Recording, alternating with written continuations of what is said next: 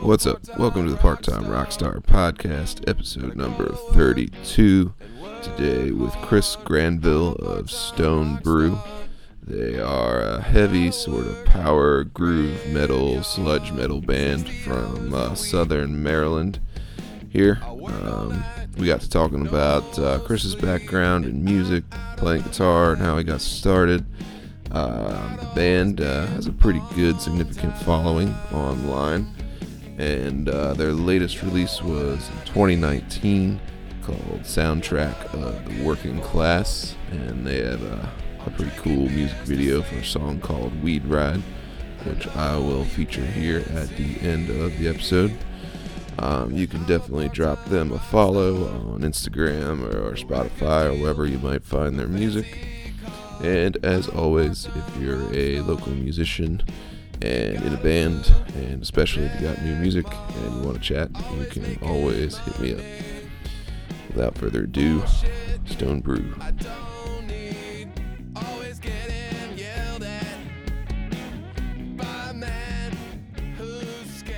Awesome. Alright, cool. Yeah, we're live recording. Well, not Oh, cool. not literally live. Sorry. Okay. All right.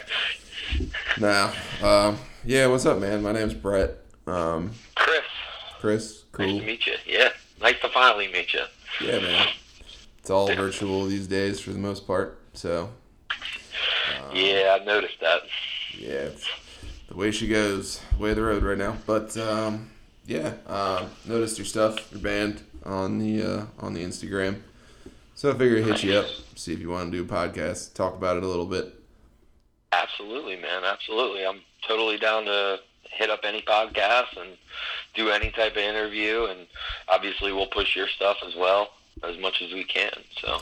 Well, thanks. I mean, certainly don't have to. Um, No, no, of course. I mean, you know, you pushing us, we're going to push you as well. So, yeah, Yeah. that's part of the community. So, yeah, I feel like um, the point of starting this was just kind of meet people and meet bands, and you know, sometimes you play together at a show, but you don't necessarily get to hang out and talk, or somebody's got to run, or whatever that is. absolutely. So, uh, yeah. Yeah, I'm usually the one that has to run, you know? Yeah. Um, yeah, so. I'm usually the one who's hanging out till the last call, but that's a different story. so No, yeah, there you go. Yeah, it's a little bit of a difference. So yeah, you're drinking a beer, I'm drinking a coffee. So you know. yeah, no uh, worries. Yeah, yeah. I'm usually the guy going. "Oh, I'm so tired, guys. I'm going Yeah. home. You know. So Yeah, all good. yeah. Um, but yeah, uh, what do you play in the band? So I'm guitar. Okay, cool. Yeah, I was gonna say I don't think you look like the singer from the videos that I saw. No, no, definitely Yeah. not. No, no. I told him about it, and he was like, "Man, I wish I was on that." I'm like, "I don't know what to tell you, dude." Yeah. so Yeah, he's got a pretty heavy like uh, Philip Anselmo sort of style, I think, for sure. That is exactly what he's going for. True. Yeah, too. Uh, he's probably his biggest influence is uh, Phil Anselmo, and for me, I mean, he's that Phil's definitely high up on the list. But yeah, um, yeah, he's he loves. I mean, anything Phil does, he he absolutely loves it. So, right on. um, which I mean, same here. I mean, I love you know Pantera, Down, Super Joint. You know, uh, even Phil Anselmo and the Illegals. Even though at this point it's just him covering a bunch of Pantera songs. So Yeah. you know, unfortunately, but yeah, I mean, I we we all grew up on that type of music. Yeah. So well, I'm a big time Dimebag fan. I mean, I'm a guitar player um, through Okay. and through. So I mean, I grew up studying all those Right. dudes, but specifically Van Halen and Dime, probably the most. So. Uh, right. So for me, it was uh, it was always uh, Eddie and David Gilmour. Uh, I, I love Pink Floyd. I grew up on Pink Floyd. Grew up on Van Halen. So it was like trying to get a, I guess, a mix of them. And I didn't get started on guitar till I was like 20 or 21. So Ooh, late bloomer. Yeah. yeah, very late bloomer. Yeah, my parents were like, "No, you can play trumpet," and I was like, "But I want to do guitar," and they're like, "No." That sucks. No. That's Yeah, they well they they I sucked at trumpet, so they thought I'd naturally suck at guitar too. Oh. So you know, yeah, Yeah. Yeah. I guess they didn't want you to turn into some sort of devil spawn, but at the same time, I um, guess. I think they just didn't want to hear the noise, you know, which is understandable, you know. Get you a little nylon string, learn some Beethoven, you know. But, That's what I said. I was like, I'll take anything. I don't care. I just don't want to do like trumpet, you know. yeah, makes sense. So, yeah. I don't know. What are you gonna do? But hopefully, some form of musical talent, you know, kind of seep through there in a way. I feel like it did. You know, um, I I do guitar for this band and I sing for another band called Coast is Clear. So, Cover band. um, cover band? No, no, No? we're all originals. It's like um, mixed between groove metal and uh, metalcore. So like they call it groovecore, but I just call it whatever the hell it wants to be. You know, like it's Yeah. just heavy metal. and uh, you said it's called Coast to Coast. Coast is clear. Wow. Uh, yeah. I'm just gonna drop you a quick little uh, like here on that band page as well. So I got the uh, got them all. You know what I mean on the internet. Awesome, yeah. Yeah, they're not as um, we're not as active as Stone Brew is. Um, Yeah.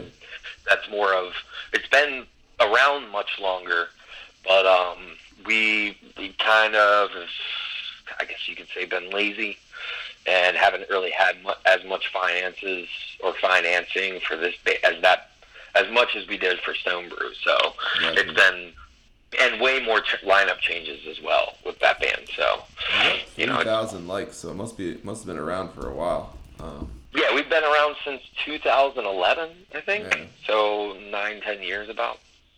And before that, me and the guitarist of that band were in a band called Pistol Creek Gang, which really that's when I started doing everything. You know. well, you got almost ten. I mean, two thousand uh, likes for Stone Brew, so that ain't no uh, slouch either. No, But, definitely uh, not. That's that was years of pushing. You know. Yeah. Pushing the music and getting people to like it, and like going on to like doom metal pages and stuff like that, and just being like posting a crap load of our own stuff, you know.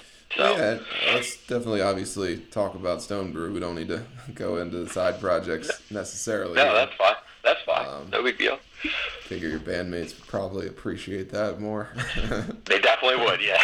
so, sure. um, yeah, I checked out the video you sent me. Um, the uh, the weed song with the bus. That was pretty cool. Mhm. Um, Thank you. you want to talk about that video or that song at all? Because that's probably Yeah. the one I'll feature on this um, podcast, unless you tell Okay. me otherwise. Uh, no, that's perfect. That's a great song to, to feature. That's um, so we wrote that uh, a few years back and recorded it just probably about a year ago, year and a half ago. Um, and at the time, uh, our rhythm guitarist was like, "Well, why don't we just do a music video for this one?" And he had this whole vision of, you know, the song's about going, apparently going to pick up weed or Yeah. you know, picking up the weed and then driving around and smoking weed, which is what we all know to be a weed ride. Um, and we just had an idea of, you know, like we're driving a bus to go pick up weed, and Yeah, it was pretty funny. like it just, it kind of, yeah, it just kind of like um, transformed in this whole thing where we're, we're going to be chased by cops and stuff, and yeah. um, when we when we did the video, it was actually a hundred. It was the hottest day of summer. It was about 104 degrees outside, and we were on top of the bus. We did pro shots on top of the bus, shots in front of the bus, and then we did all that stuff inside the bus, all in the same day. And it was so fucking hot, dude. Like I swear, if if you watch the video, you notice that like I ch- I'm wearing different shirts because I sweat through literally five shirts Yeah. I know because it was some. just so fucking hot. I know about some long video shoot days that uh, definitely tends to yeah. happen. Yeah, it tends to be a pain in the ass sometimes, especially when it's like super hot. So, Yeah. and then when we did the guitar solo part, they were like, "Yeah, well, why don't you smoke a joint?" And I was like, "Okay, I have no problem with that." So I'm taking long ass drags of fucking Yeah. the joint with actual weed inside of it. So See, like by where- the end of it, they're all like, "All right, Yeah. we got to move equipment," and I'm just like, uh, just, like, like- That's why. You, Yeah, yeah, Uh, pretty much. I'm pro- sitting in a chair going, I think I might die, guys. Pro- pro I tip, don't man, know if I've uh, ever been that high. yeah. Huh? Pro tip, by the way, uh, because I literally just shot a uh, herbal-based uh, music video, shall we say? Um, Got to put a little tobacco in there, man. That's the. Uh, that's I the, should have, That's man. the pro tip. It's the same thing when I guess people are ripping shots in music videos. That ain't always vodka. Or, No, or no, of course not. That's- Yeah, That could just be good old fashioned Coca Cola or water. So right. Yeah, we um, we thought about it, uh, but then it ended up just somebody had a fat joint, and they're like, "Here you Yeah. go," and I'm like, "Well, well, I guess it's happening, man." when in Rome, at least it's authentic, you know. Yeah. Exactly. Yeah. Oh, it was authentic as hell. So. but we had a, we had a great time with that, and we pushed it as much as we could. Um, and it's we we've got nothing but good feedback on that on that song. Um, So you know, and and that first album or that album in general, it's our only album right now. It was a big. There's a lot of different sounds on that album. So Weed Ride was really what we were going for when it came to a sound, like just that southern metal, you know, kind of doomy but yet fun rock and rolly type thing. Um, So we we went with Re- Weed Ride over literally everything else when it came to a music video, Yeah, just because um, it was a fun song. we'll get off this subject uh, real quick, but like, uh, it's funny. A lot of bands joke as soon as you put anything related to that in a song title, like Mhm. people just immediately, you know, listen to it, or the algorithm sort of reward it. Whatever it is, Yeah. it's just funny. Like that, those types of songs always rise to the top. So I just wrote a song Oh yeah, the other day called "Dispensary Kid." I'm about to release Oh, it, that's awesome. just because it's like, well, why not? Everybody else is doing it. Yeah, why, why not? I mean, Yeah. Look, I mean, I, I see it this way. It's 2020, right? Um, Yeah. You can't you can't really get mad about that anymore. There's so much more you can get mad about these days. True. And that honestly, it's just it's like it's like when I see somebody get mad about weed. I'm like, are you really like? There's so much more going on. You're you still care about that? Yeah. I think I saw an, an ad the other day, or some type of post on Facebook where it said marijuana will melt your brain or something. And I was like, we're still on that. Mm. Like, are you really like? You still think that's true? Like, come on. So Yeah, I mean- I, I think it's it's still kind of a little bit fringe, Yeah, just to sure. a tad bit. Um, so I mean, throwing that out there, man, it's, it's people are gonna they're gonna flock to it. I feel yeah, like because it's kind of funny. it- It's a little cliche or whatever, but it's just like it's one of those things that always seems to never go out of style. Yeah. Well, I don't think honestly, I don't think marijuana will ever go out of style, Yeah, dude. like- if anything, it'll be more and more in style as the years go on. You know. Right on. So, but yeah, So, but yeah, it was a like I said, it was a fun shoot. So we had a lot of fun with that one. so yeah, it looks like you got an EP uh, recently out with five songs. Um, So uh, we we we don't have anything. We don't have it out yet. We haven't even recorded it yet. But we have a six song EP already written, and we're in pre production for that. So right I- now we're getting the counts down. okay, never mind. I was looking at the top five songs for you guys on Spotify, which I thought was a separate Okay. EP, but that's just in fact your album, which is called "Soundtrack Right. of the Working Class." Good title. Um, Yep. Uh, yeah, and that looks like it came out in 2019. Yep, that came out last year, and uh, the whole title behind that is we're you know we're five guys, or four guys at this point um, that just we're, we all we're all part of the working class, Yeah. and we write music that's about it. We we all have full time jobs, and and you know like music is our passion, but we also understand that in the year 2020, like there's no it's really hard to make it. I mean, you have you had to be lucky back in the '70s or Oh, yeah. '80s to make it. Yeah, these, Yeah. these days, like you have to be, you got to be Post Malone to make it. You know, you have to be that type of You have music to be in order by to the make it. gatekeepers or whatever. But uh, Exactly. So, yeah, we're all working class here. I mean, um, actually, my band's little slogan that I like to say is like rock and roll tailored to the unrest of the masses. You know, but yeah, like uh, essentially i started this podcast for the part-timers for the guys uh, you know everybody the everyman who's out there just Right. playing none of us are living on this well then again maybe i've had one or two people who are on here so maybe they're uh, kind of in between but, but yeah for the most part the rest of us we're just playing just to play right. so Yeah, I mean that's that's kind of the thing is like, um, you know, I've I've had band members who are like, we're gonna do this big and we're gonna make it big, and I'm sitting there going, oh, be realistic. want to. Like that's obviously the goal.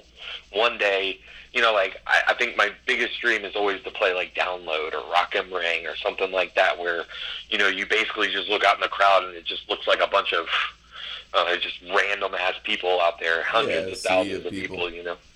Right, and that would be cool as shit. But at the same time, I'm realistic, and I understand that you know that may not ever happen. You know, and Oh, I'm yeah. 32 years old. Like, I think I'm past the age where I'm, you know, sitting here fantasizing about it. You know, Yeah, Um, man. I mean, it's re- it's good to be realistic and pragmatic and all those things, but uh, I know some old dudes who've uh, still played Merriweather and like I don't Really? know. It just things can happen. I mean, I, I don't think you should ever expect something like that to happen.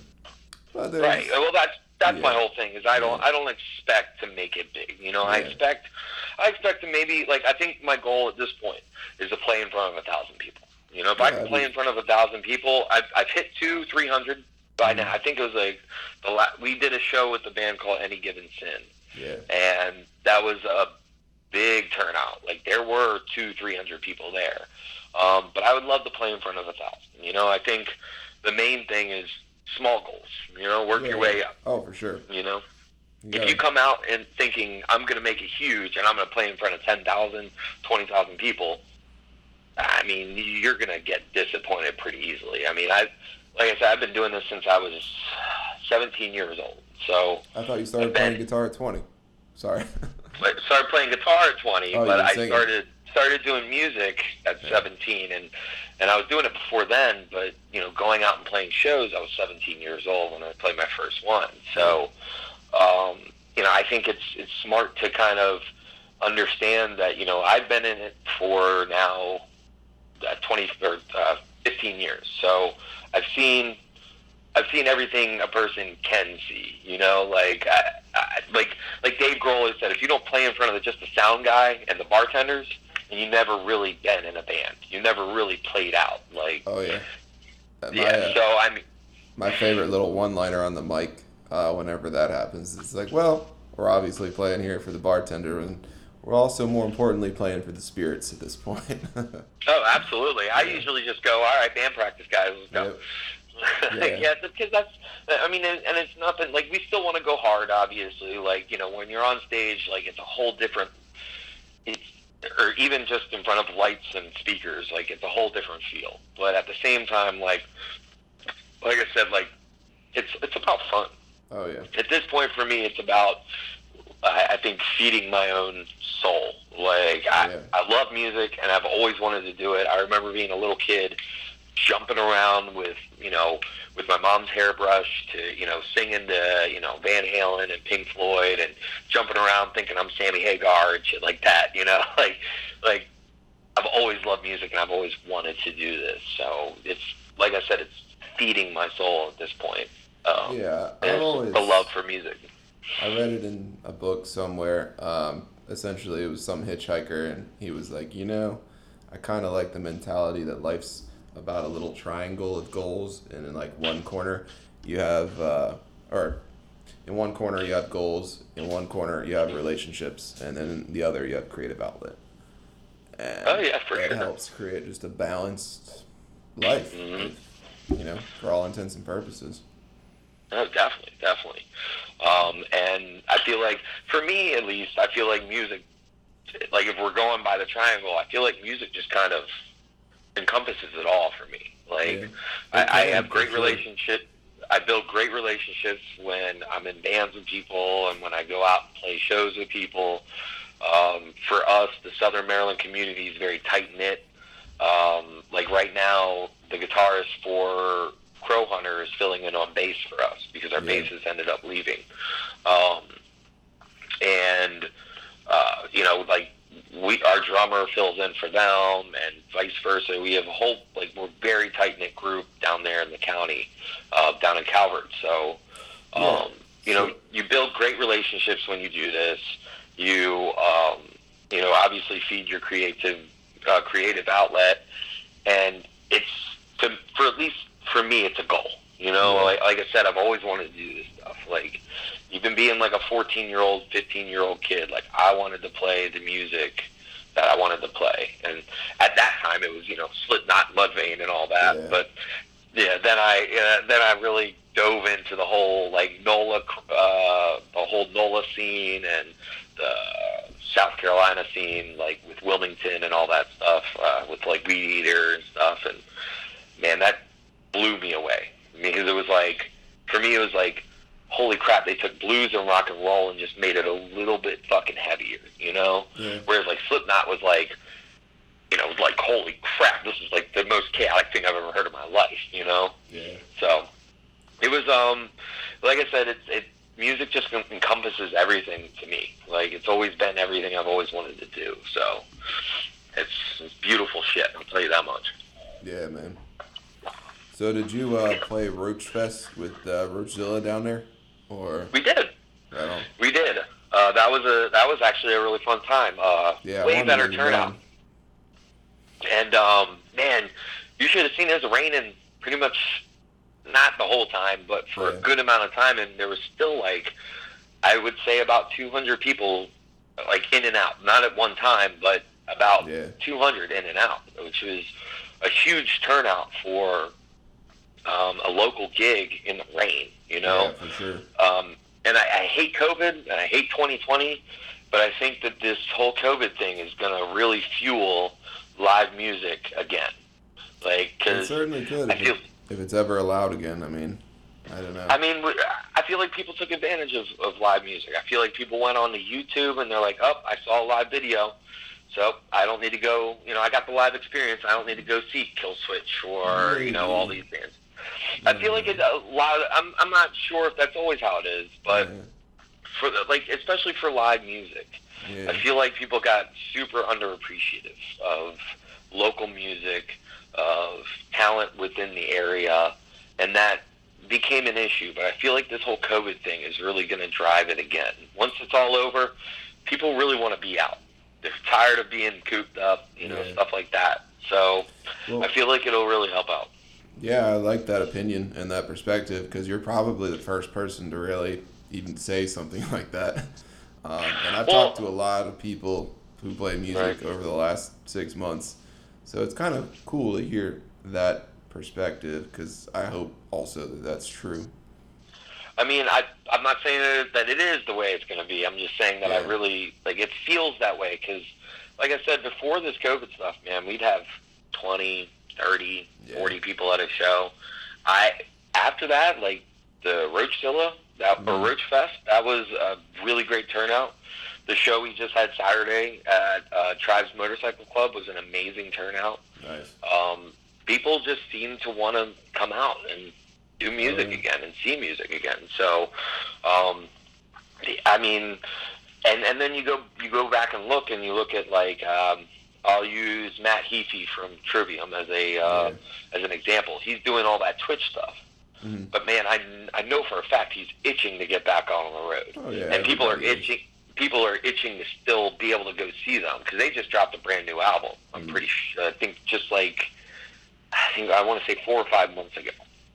So they, you know, and then like uh, all these tours got canceled and Yeah. everybody just kind of can't do anything. Uh, even um, Robb Flynn from Machine Head, he's doing uh, what live acoustic, this like acoustic hour or something like that, just to kind of feed the fans with something, you know. Um, so I, I don't know. I mean, I just I feel like once all this COVID stuff is, is over, I feel like there may be an uptick in attendance to shows, which I really, really hope there is because I'm Yeah. Well, you're preaching to the choir right now. Yeah, because you get tired of it. You know, you get tired of being just sitting in front of you know a few people and going, and one guy going like this, and then everybody else is in the back like, cool.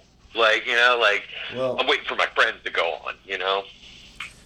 Yeah, I mean that certainly can happen. Um, I do think in those scenarios, it's like mostly incumbent upon the band to actually Right. have a looser attitude and a more fun way of talking to the crowd. I know in metal, like in particular, that can be a little tough, but I've seen plenty of metal bands just have fun in the Yeah. situation and just kind of, I don't know, just at the end of the day, you're just playing for who's there, whether it's a couple people or a lot of people. So. Well, I have been saying for the past couple of years that metal needs to go back to being fun. Yeah. Uh, metal and rock and roll in, in It's general, nice. because Yeah. cause rock and roll ain't fun anymore. I mean, it, it became rock and roll and and metal both kind of became about like feelings and emotions, which is fine. It's just that's you know that's obviously the root of what we play from blues and uh, you know uh, R and B and stuff like that. Yeah. But at the same time, like I remember a day, you know, in the '90s where music was just kind of fun to watch. In the '80s, Oh, yeah. metal was fun to watch. Like Yeah. you know, bands like uh, I don't know, like like even Pantera was fun to Yeah. see. You know, And but everything got serious. Yeah, Mhm. it's funny. I never actually set out to be a frontman in any way, shape, or form. I love just sitting back playing lead guitar or guitar riffs or whatever. But Right. the last, I don't know, whatever years has been, I've sort of dabbled in being a frontman.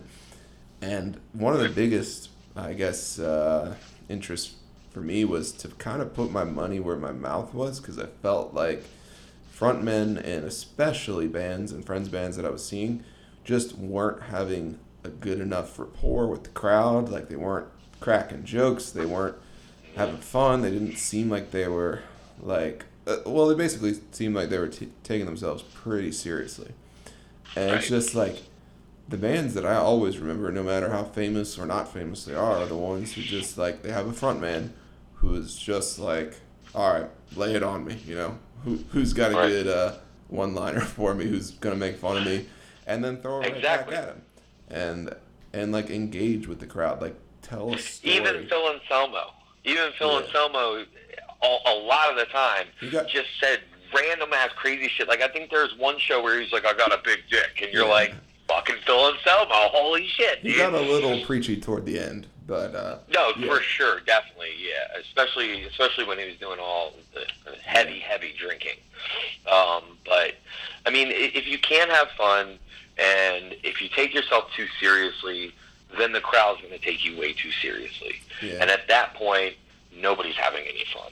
And. I would rather, I'd rather see everybody out there just headbanging, jumping around, having a good time, instead of people just going like, man, you know, this, you know, I, I don't want them critiquing it. I want them having a good time. And every every single band's answer to that is, well, they're going to be drinking. So the fuck what? Mm. They don't have to be drinking though. yeah, definitely. You know they, and Also- and they're not always drinking. and like I think the number one thing that any frontman can do, especially especially when you're playing original music, and I don't care what genre is, like rap, Mhm. metal, anything. Like Right. if you just tell a small little snippet or a little story about the song that you're about to play. I don't know why it's not normal, but man, like when bands do it, it just seems so much better. At least to me as a listener in the audience, I'm just like, all right, I'm kind of more on your side now because like I've heard Right. what what you're where you're coming from, and I don't always understand the words, man. As an audience member, I just don't. I don't- Absolutely. I don't care if you guys played the song a hundred times to yourselves. Doesn't mean I'm gonna understand it. So give me No, a little, exactly. like, give me a little something. Give me like a little something that'll bring me Right. in and, and like make me interested. And I do Right. think that that is the front man's responsibility. And Oh, unfortunately, absolutely. a lot of bands just don't do it, and I don't get it. so I feel like, uh, especially on the local side, I feel like there's a lot of that time time constraint. You know, well, I gotta a play a. Yeah. 20 to 30 minute set, so I got to push as many songs as I can into the set. Singer, shut the hell up. Let's do the song. You know, like I look at we, it. and I've even caught myself doing that to my to, to John Wayne. I've, I've said that to him before. I think our first show we ever played, he started talking about politics, and I was like, Mhm. dude, talk about whatever you want, but don't throw that in there. Like, yeah, there's you can talk about right. You you can throw some little thing here and there, but don't you don't have to throw in politics. You don't have to t- talk at about it at length. You could just be like, you know, fuck politics or fuck this Yeah. politician, fuck that politician. You know, at the end of the day, like I don't think Rage Against the Machine did that until they got bigger. Uh, I remember if you go on YouTube, you can check out videos of them playing at fairs and stuff. Yeah. And there's one particular video where they're playing a fair, and I'm watching people walk by, and I'm like, y'all don't know what you're passing by. Like you're passing by, like probably one of the greatest bands to ever like, you know, come out of the '90s, and like you're but no big deal. But they didn't, you know, they didn't preach to anybody. They didn't preach to anybody until they got bigger, when they actually got the people people's ears. You know, um, so don't you don't have to be preachy. You know, throw a little something in there every now and then. I try to do that when I'm when I'm up on stage with a microphone. I try to throw a little something in there and say, "Hey, this song's about that." You know, or throw in a little joke, or maybe mess with the guitarist and make fun of somebody, one, one of the guys in the band. You know, as we normally do. Yeah. Um, and that that always gets somebody on your side because they're like, oh yeah, okay, so you're like us, you know, y'all are just friends, and like it, like it's it, it lightens the mood, you know, um, and and like you said, it, it gets people on your side because Yeah. a lot of the time it's I feel like it's a standoff between you and the crowd. Right. You, to know, build the you're a band. You, you're a band they've never heard of, band they've never heard, a band that may never ever hear again. So why not give them a little bit background? Maybe ease up and, and make things a little bit more fun. You know, because if you make it more fun, I, fun is more memorable than sad, angry, Oh yeah. and all that we've stuff. all you know, seen that a million times. Oh, absolutely, Yeah, dude. I mean, you know, like I said, I was in the Slipknot and Mudvayne. Like that's just angry music, dude. Like I want to have fun, so everybody will remember fun more than they'll remember all those other emotions. Um, And yeah, think that's kind of the whole point. And like talking about a set list that's short, like I'm of the the stance that it's like, well, that's not a big deal. Let's just pick our four or five best songs. I hope we play them well, and if we Right. want to talk about them a little bit, or do a shot with the crowd, or like whatever in between songs, and kind of bring people in, that's a much better strategy because people are more likely to feel included. And I don't Mhm. think that it's the crowd's job to build the bridge to the band. I mean, I do think that both parties are responsible for a great show when a great show happens, but Absolutely. it's the band's job, and like it or not, uh, we're just entertainers at the end of the day. I mean, Yep. a lot of people Well, get offended well we're that. entertainers and promoters now, so Yeah, you know. we're whatever, but we're the entertainment, and it's like it's our Right. job to help build that bridge, or at least put the first step forward, because everybody's looking at us. We're on stage, so it's like, Yeah. you know. Yeah. And I think a lot of bands, sometimes they just get the feeling it's like, are you just here to show us that you're cool, or that you have great music, or at least you think you have great music, but sort of, it's like you're playing it at us instead of for us. Right. Yeah, I think that's an, another thing about a lot of bands. Um, ego. Ego Yeah. can really, really, really kill your chances with anybody you listen to. If you, like, I, I remember I went and saw this band Nonpoint years ago. Mhm. And I went up to the drummer and I was like, dude, I love y'all's music. I, I love it absolutely. And he goes, yeah, I know. And I was immediately like, you got to be shitting me, dude. Did you actually say that? Like, I know. Usually anybody who you would be like, oh, thank you, I appreciate it. But he came out with the I know. And I was like, oh, I can't deal with that, you know? Um, Yeah. And that kind of killed killed my vibe with that band because I love that band. But after that, it was kind of like, I don't like anything that you've come out with since. So I don't know if that had something to do with it, but it, it just kind of killed my vibe with them. I haven't seen them since, and honestly, I don't know if I would want to. Like that that kind of thing. You know, when you have a big ego, um, it it kills. It just kills the vibe, man. Like, be humble, be out there, play some music, get off stage, sign whatever people want you to sign, talk to a couple people, then go to your tour bus. You know, Yeah. nobody's nobody wants to spend. The, that's not true. There are plenty of people who just want to spend time with you, but uh, more than likely they'll be understanding, and and more than likely if if they see you with a smile on your face and shake your hand or give you a what, what they a dap or whatever they call it, um, I mean then they'll more than likely they'll come back for another show and, and they'll go check out your music because that is more memorable. Actually, I I think the ego is obviously going to be memorable, but it's going to turn people off. Um, we had this conversation with an old member of uh, one of my bands who's like, dude, if you keep up the ego and you keep acting like you're better than everybody else, nobody's going to want to play music with you. Nobody's going to want to play music with you, and nobody's going to wa- want to watch you play music. Um, Yeah. because they know what you're about. They know that you're all about yourself. So.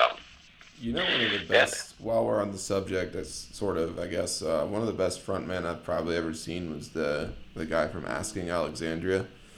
Who oh yeah, he's really good. Somewhat, uh, yeah, Danny. He's just mm-hmm. hilarious. Like he could do stand up. Yeah. I feel like uh, at least. Yeah, and that and, and that's the thing is like you don't even have to do stand up, but it's like yeah. you're funny, then just yeah. fucking do it. You know, say something like make it funny, like, yeah, like make it memorable. He'll get up there and make fun of his beer gut and you know mm-hmm. talk about his tight pants and whatever. Well, that's why like, that's why I love um, Adam D from Killswitch. He yeah. always says some random ass dumb shit on stage, like I like titties or whatever, and you're, everybody's just like, "Fuck yeah, dude, we're drunk, we love titties too," you know. Like just have a little bit of fun every now and then, you know. You want to know and a crazy a crazy story about Killswitch? I heard from a promoter is that they paid sixty to eighty grand to go on tour when they were starting what, out. at the beginning. Yeah. So we play with a band called uh, Alica um, every now and then. They paid twenty fucking grand to be on a label. Mm-hmm. Um, that to me kills me. I don't. Yeah. Like what happened to the days, man? What happened to the days where you don't have to pay somebody for right. your own music. Right. You know, like I write the music, I rehearse it, I record it, I paid for the recordings, I did all this stuff. Why do I have to pay you to push my stuff? Like yeah. it should be a partnership to me, you know. That's but the way it should be. And I'm not accusing any bands of doing anything in particular, but if you're born with a trust fund, I guess it's far easier to take the shortcut than to say, "Hey, oh, I'll, oh yeah, I'll give you oh, thousands yeah. of dollars, take me on tour," you know.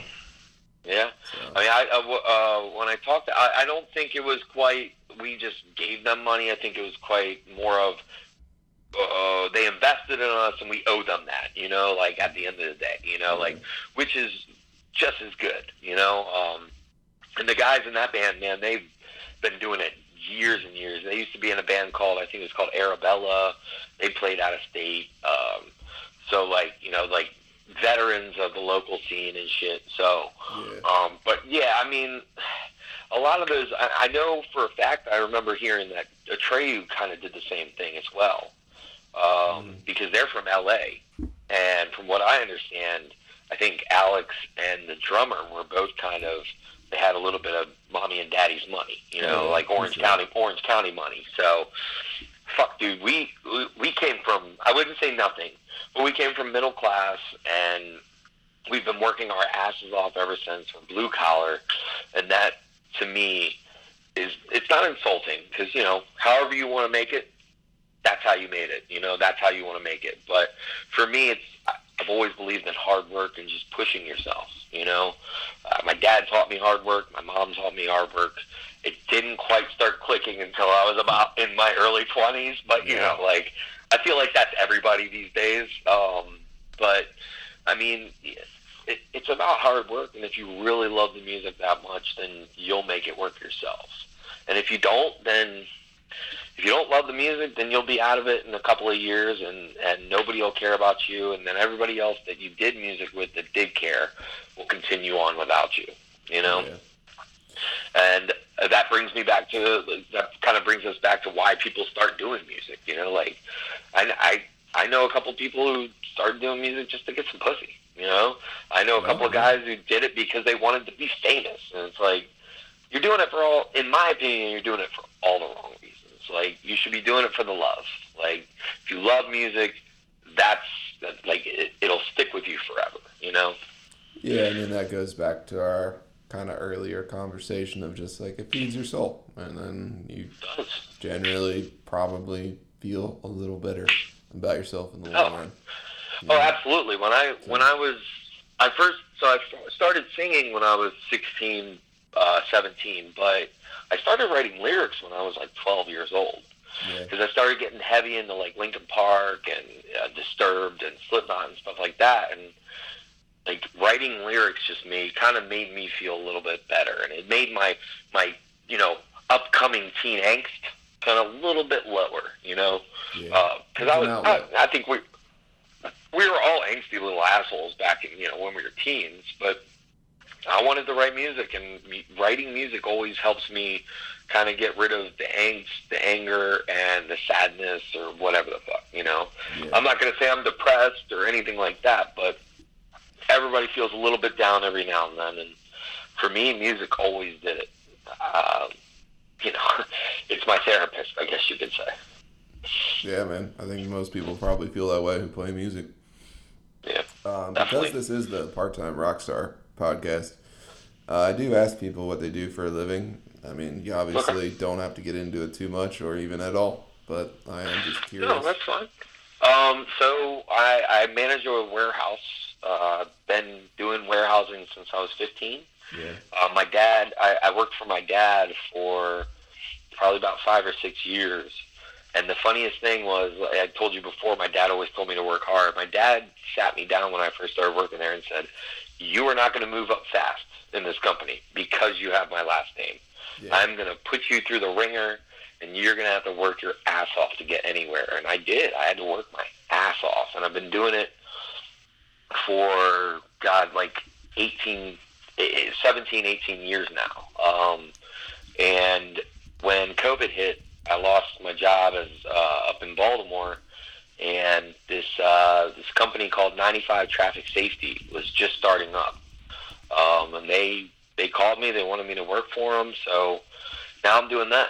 Now I'm managing the warehouse for them. Um, so uh, I, I wouldn't say it's a passion, but it's definitely something I'm really good at, and it's something I understand. Um, I've worked from third party logistics to movers to uh, I've worked. For, uh, you probably seen office movers trucks. Yeah. Uh, I used to work for them. Yeah. Um, so I've done I've done a lot of different things. I, I I was a cook at one point. I think I was a night shift supervisor at CVS. Um, I've done a lot of different jobs. My first job was McDonald's. So you know, um, so but that's what I do. I just manage a warehouse and shipping and receiving and cones and drums and message boards and asphalt and stuff like that. So Yeah. it's still fun though, Right on. you know. Yeah, I mean, I think that ultimately it's a motivator. If you have a job of any kind, whether blue collar, Oh, white definitely. collar, whatever, and you play music, because although all of us probably would love to do it full time, you know, some people who try to do it full time, who let's just say haven't quite made it, shall we say, Right. I feel like sometimes have so much time on their hands that maybe things don't get done, or at least Right. as efficiently as they probably want to do them. And Right. I think sometimes like having that time crunch or having that that extra drive or kick in the ass Mm-hmm. to get something done because you got a job. I mean that can give you a lot of focus uh, when you are trying to do something creative. Uh, Right. mean, everybody's different and everybody works differently, but at least I, i've noticed that. And I, I think, uh, um, and, and another kind of to add on to that, I feel like working makes me want to do the music more. maybe It makes me want to drive harder for the music because I'm working eight, nine hours, ten hours a day, and I'm sitting there going, "Fuck, dude, I, I just want to get out so I can, you know, go to band practice and play some music and feel a little bit better about my day because I've had a crappy day Right. and I just kind of need the music to make it better." And it honestly drives me just a little bit more to push and kind of because I don't want to do this forever, man. I don't want to be a warehouse manager for the rest of my life. Like I said, the ultimate goal is to play in front of thousands of people. You know, it, it, the ultimate goal is to be on a tour bus, having to drive from you know Philadelphia to Pittsburgh overnight, getting there, doing your rehearsals, jumping on stage, playing the music, a jumping off. drive, man. Oh yeah, well you know, it, eh, kind yeah, I yeah, if you right. picked the All best right, two fine. cities. from from from Pennsylvania to Ohio. There, well, that's still You gotta go out west, Indianapolis. man. Let's say Indianapolis. Let's just say Indianapolis overnight, to little Vegas. quick drive. Yeah, but uh, but you get what I'm saying. You know, like like I feel like at the end of the day, that's the ultimate goal is to to tour the world and see the Yeah. world and see all the people and show them what you love more than anything, and that's music. Um, I don't care about. I don't want to be an actor. I don't. I sure as hell don't want to be, uh, you know, a, a TV host or anything like that. I, I don't want to be famous.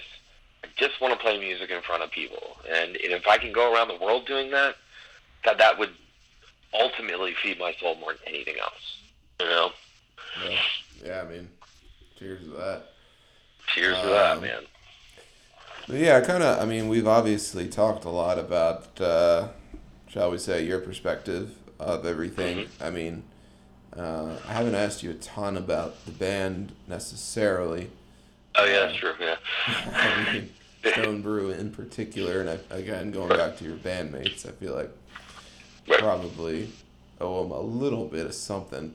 So, um, if you want to talk um, about who does what in the band, sometimes it's yes. kind of interesting to hear like who drives right. the ship or who drives the booking or who drives the merch or right. riffs. I mean, the uh, um, you know, at this point, uh, so the band is it consists of myself on guitar, John Wayne on on vocals, um, John Bacabello on rhythm guitar, and then George Sutherland on drums. Um, me, or myself, John Wayne, and George were the core of the band. We're the we. I wouldn't say start. Eh, well, we started the band um, with our buddy Cody, who ended up leaving because uh, he had way too many projects he was doing, um, and it wasn't quite his type of music. Um, but we're founding members. We're the founding members of the band. Um, we mostly push everything. Um, I write riffs for the most part. I write the riffs up till up till now. I've written every riff. Um, Acapella came in the band about maybe two, three months ago, and he really he clicked like that. It was instantaneous, um, which was what I was looking for when it came to a rhythm guitarist. So somebody that complimented me and complimented, you know, the riffage and understood what we're doing. Um, we've had a couple basses. Cody was our first bassist, and then we had a guy, Tommy Windsor, in there for a little bit. Um, but you know, they uh, Tommy ended up just not like kind of feeling the music. Same Cody, I feel like felt it, but it just he had way too much going on at the time. He's now in Roachzilla. Okay. Um, he's a guitarist for Roachzilla. I did have um, him on the podcast as well. Yeah, I saw that. I saw that. I was like, that's awesome. I know those guys.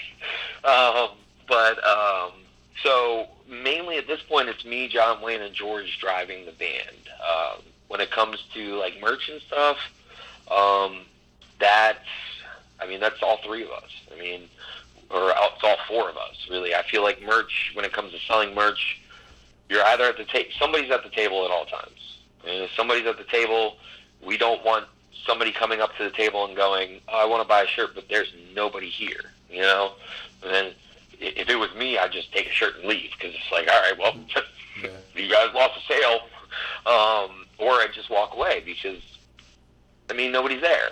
Yeah. Um, so everybody tries to push the shirts. I think the last show we didn't push shirts at all because we were all fucking drunk. Um, yeah. I know I was drunk, um, but we, um, yeah, I mean that that's the creative process.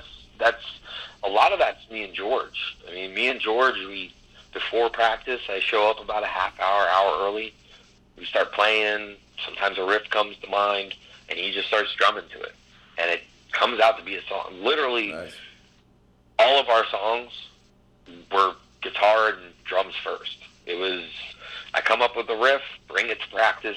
He starts playing drums, and we click. Sometimes it's just on the fly. Sometimes he's just playing a drum drums, and I'm just like, oh, here's a riff for you, and then it becomes a song. Um, we've written songs in five ten minutes.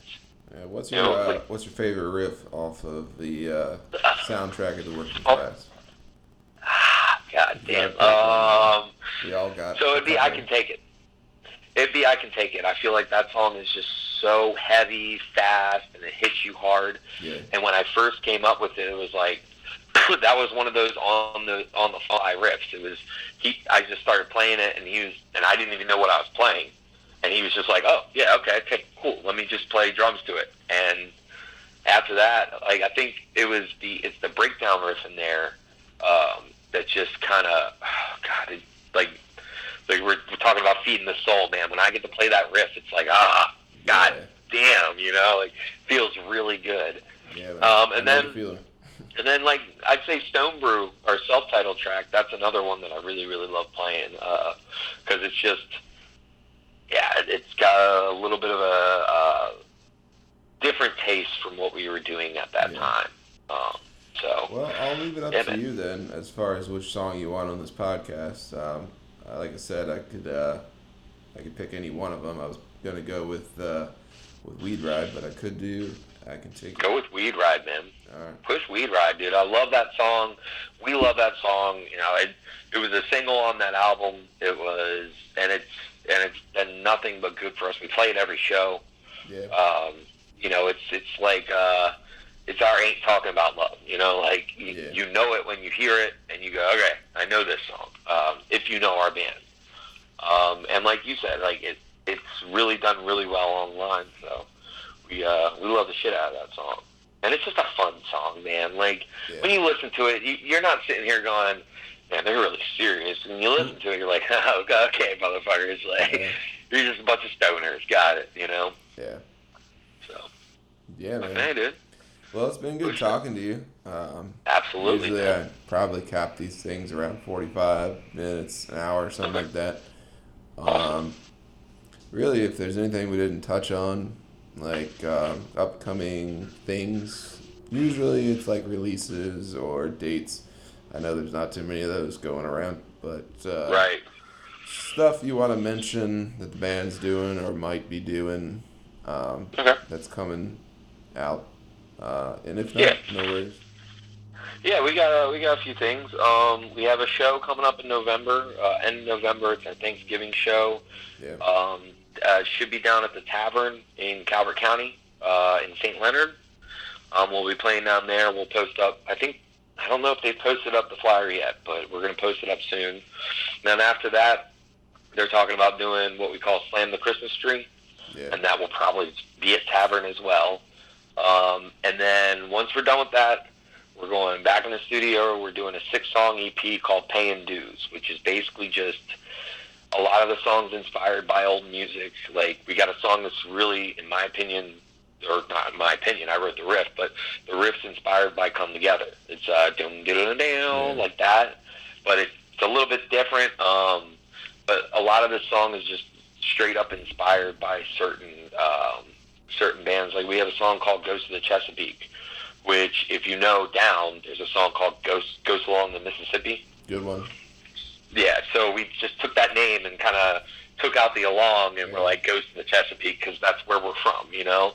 Um, and we're just we're trying to get that in the studio. We're thinking probably April we'll start recording, and I'm not sure when it'll be done, but you know, like I said before, we're in pre-production for that one. So, working on getting counts. We're working on making sure guitar, guitar uh, rhythm and lead are on point with each other. And they match up well, um, and just making sure that the lyrics are written down for once, um, Mm. instead of going in a studio and going, "Oh shit, that's what I was gonna say," you know. Um, so we're working on that, and we don't have much else. I think the idea is "Ghost of the Chesapeake" to be our next single for that album, Yeah. um, and throw that out there probably late 2021, which sucks to say, man, because I wanted to be here.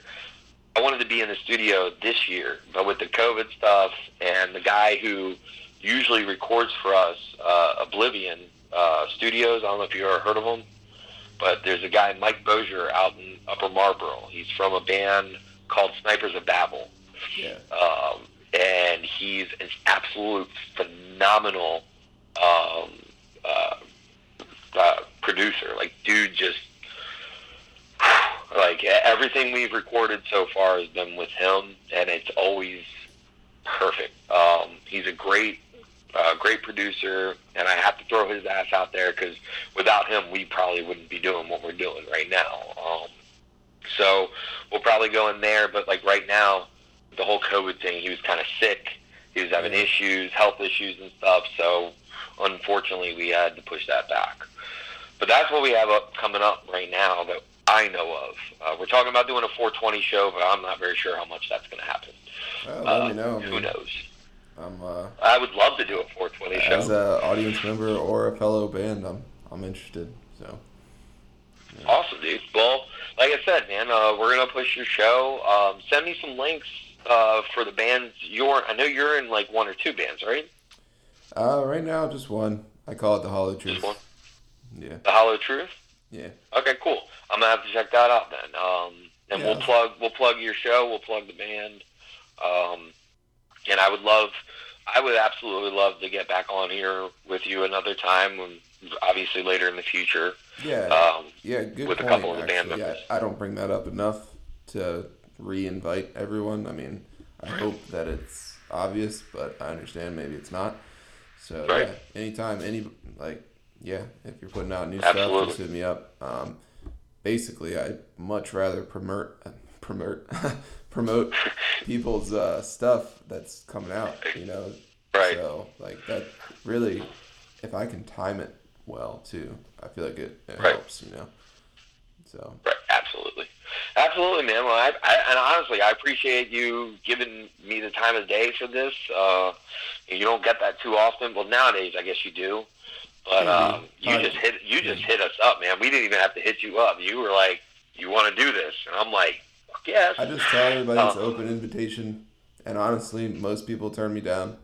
But really? yeah, believe it or not. But I just What? say, I'm just like, if you want to talk about your music, it's an open invitation. I'm not here to throw any of my stuff or anything extra. Right.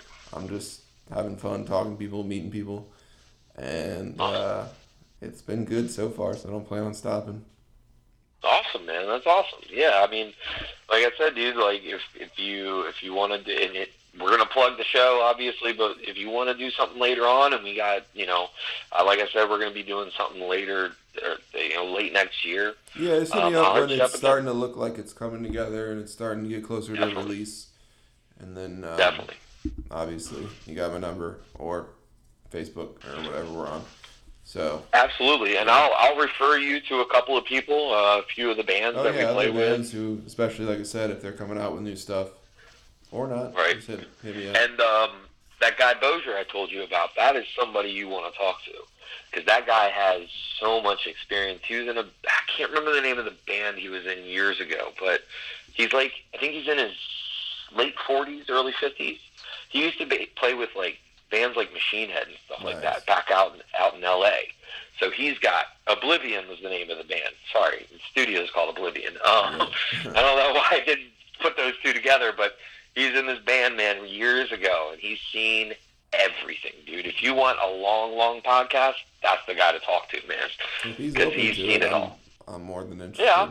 So Uh, yeah, I'll send him. I'll send him a little. Uh, I'll send him your way and see see what he wants to do. Because they're Yeah. always looking for something, man. You know, everybody's everybody's bored out of their minds at this point. yeah, I'm just trying to help scene out. You know, any way I So we appreciate it, man. So- Absolutely, dude, and I, we appreciate that. Community comes first, man. Yeah, And one for all, all for one type thing. You know. damn right, man. So All right, man. Well, I appreciate it, dude. I really do. yeah.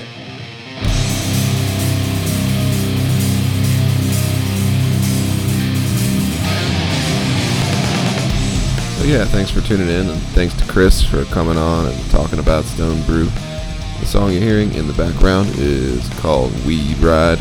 It's the song we mentioned that has a music video out for it now. Um, I picked it up off of iTunes, but you can find it most places on the internet that you listen to music.